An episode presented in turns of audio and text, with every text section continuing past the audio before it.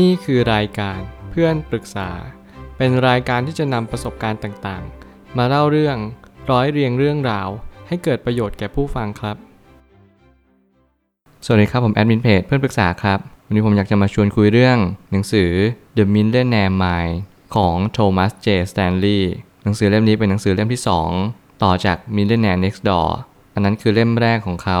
ซึ่งผมเชื่อว่าใครที่ชอบอ่านสไตล์ สถิติ ในการที่เราจะรู้ได้อย่างไรว่า คนรวยเนี่ยหรือคนมั่งคั่งเนี่ยมีความแตกต่างกันยังไง ผมว่าหนังสือเล่มนี้ก็เหมาะเหมือนกัน แต่หนังสือเล่มนี้ออกแนวเป็นในการตัดสินใจ ในเรื่องของจิตใจมากกว่า ว่าคนรวยจริงๆเนี่ยเขามีความคิดยังไง แล้วคนมั่งคั่งจริงๆเนี่ยเขามีการตัดสินใจในชีวิตอย่างไร ผมคิดว่าหนังสือเล่มนี้อาจจะไม่เหมาะกับคนที่ไม่เชื่อว่า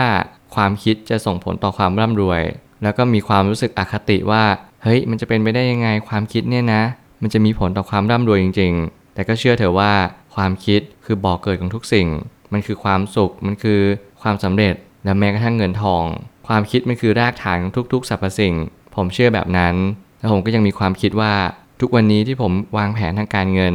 ผมพยายามอ่านหรือว่าศึกษาหารีเสิร์ชข้อมูลวิจัยเนี่ย เพื่อที่จะสอบทานตัวเองในวันนี้ ส่งผลไปถึงอนาคตว่า ผมมีโอกาสที่จะ ร่ำรวยได้หรือเปล่า แต่สิ่งที่สำคัญที่สุด ไม่ใช่ว่าเราสอบทานเองอย่างเดียว เราต้องลงมือปฏิบัติด้วย นี่คือสิ่งที่สำคัญที่สุด ผมเลยตั้งคำถามขึ้นมาว่า ความคิดของคนที่ร่ำรวยเป็นอย่างไรบ้าง มีข้อมูลวิจัยที่บ่งชี้ว่าความคิดของคนที่ร่ำรวยเนี่ยก็คือประหยัดและอดออม อันนั้นเป็นสิ่งที่สำคัญที่สุด ต่อมาคือการเลือกคู่ครอง และสิ่งที่สำคัญในหนังสือเล่มนี้ก็คือ การที่เขา balance ชีวิตอย่างสมดุล ไม่ว่าจะเป็นเรื่องงาน หรือแม้จะเป็นการโฟกัสในเรื่องของการจัดการความเสี่ยงก็ตาม สิ่งเหล่านี้คุณต้องเรียนรู้ว่า การจัดการความเสี่ยงเป็นสิ่งที่คนร่ำรวยจะทำกันทั้งหมดเลย และโดยเฉพาะคนที่มั่งคั่งเนี่ยเขาก็จะมีการจัดการสินทรัพย์ แบ่งปันสินทรัพย์เนี่ยสูงที่สุด ซึ่งมันหมายความว่าเขาพยายามปกป้องความเสี่ยง ไม่ให้มูลค่าที่มันเป็นอยู่จริงๆเนี่ยลดลง เขาจึงต้องย้ายสัดส่วนไปลงทุนในส่วนนั้นส่วนนี้อยู่ตลอดเวลา สิ่งหนึ่งที่เขาไม่ลืมเลยเด็ดขาดก็คือการศึกษา และหาข้อมูลว่าผลตอบแทนในสินทรัพย์ การป้องกันความเสี่ยงเนี่ยอันไหนดีที่สุด ผลตอบแทนเฉลี่ยต่อปีเท่าไหร่ เราสามารถที่จะปกป้องสินทรัพย์ได้จริงหรือไม่ สิ่งเหล่านี้เป็นสิ่งที่คนมั่งคั่ง ได้ศึกษากันมาทั้งหมด การเรียนสำคัญต่อความมั่งคั่งในระดับที่พอเหมาะ ไม่มากเกินไปและไม่น้อยเกินไป ข้อความนี้หมายความว่า คุณจะต้องเรียนแบบตั้งใจในระดับหนึ่งแต่คุณไม่ต้องตั้งใจเรียนมาก หมายความว่าคนที่ได้เกรด 4 หรือว่า A+ ทุกวิชาเนี่ย ส่วนใหญ่จะไม่ใช่คนที่มั่งคั่ง หรือร่ำรวยจริง ๆ แต่กลับกลายเป็นว่าคนที่ได้เกรดน้อยลงกว่านั้นมีโอกาสที่ร่ำรวยมากกว่า บางครั้งเนี่ยคะแนนอาจจะไม่ได้เป็นตัวชี้วัดในการประสบความสำเร็จในเรื่องของการเงิน แต่กลับกลายเป็นว่าเป็นความคิดที่เปิดกว้างมากกว่า ในเรื่องของการบริหารเงิน ในเรื่องของความรู้ทางการเงิน สิ่งเหล่านี้คือคนที่มั่งคั่ง เขาจะให้ความสำคัญมากที่สุด เกรดเรื่องเรียนตัดออกไปเลย ถ้าเกิดสมมติคุณอยากเป็นคนที่ร่ำรวย หรือว่ามั่งคั่งอย่างแท้จริง ความรู้สึกต่อการงานของคนที่มั่งคั่ง ก็มักจะชื่นชอบการทำงานเป็นพิเศษ แล้วคุณก็อย่าเพิกเฉยในการที่คุณจะมี passion กับการทำงาน คุณชอบทำงานอะไร คุณทำงานเพื่ออะไร สิ่งเหล่านี้คนมั่งคั่งตอบได้ทั้งหมดเลย และเขาก็ยังเชื่ออยู่เสมอว่า เขาต้องมีความสุขในการทำงาน การมีความสุขในการทำงานเป็นเรื่องที่สำคัญจริง ๆ มันเหมือนกับว่าชีวิตประจำวันเราต้องมีความสุขก่อน เราจึงจะเห็นหนทาง หรือว่าลู่ทางที่เราจะไป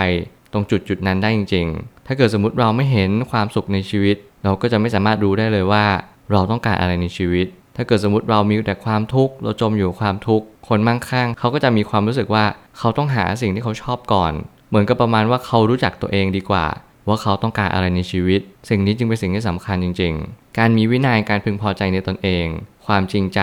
และความซื่อสัตย์สิ่งเหล่านี้เป็นบุคลิกลักษณะของคนมั่งคั่งเกือบทุกคน เมื่อคุณรู้แล้วว่า สิ่งต่างๆ ที่หล่อหลอม ให้คนคนหนึ่งเนี่ยมีวินัยทางการเงิน มีความอดทนรอคอย ให้สินทรัพย์นั้นเติบโต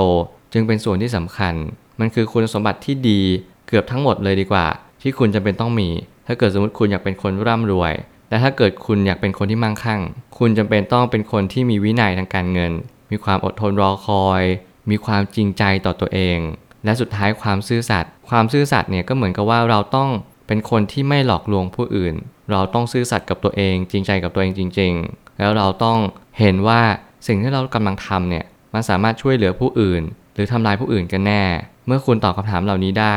การเงินหรือว่าความร่ำรวย มันจะมาอยู่กับคุณ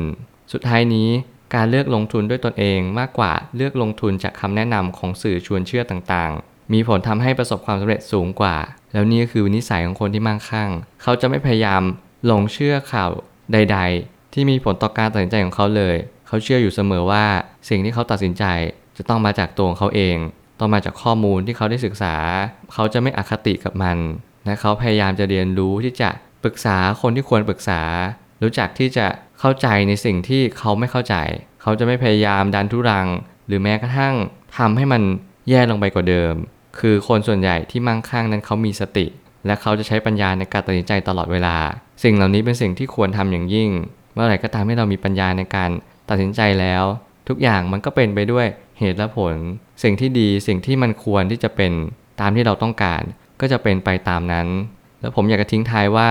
การเลือกคู่ครองเป็นสิ่งที่สำคัญอย่างยิ่ง ผมเน้นย้ำตั้งแต่พอดแคสต์อันก่อนแล้วว่า การเลือกคู่ครอง ถือว่าเป็นส่วนที่สำคัญที่สุด และผมก็ยังเชื่ออยู่เสมอว่า การเลือกคู่ครองที่ดีที่ประหยัดและอดออม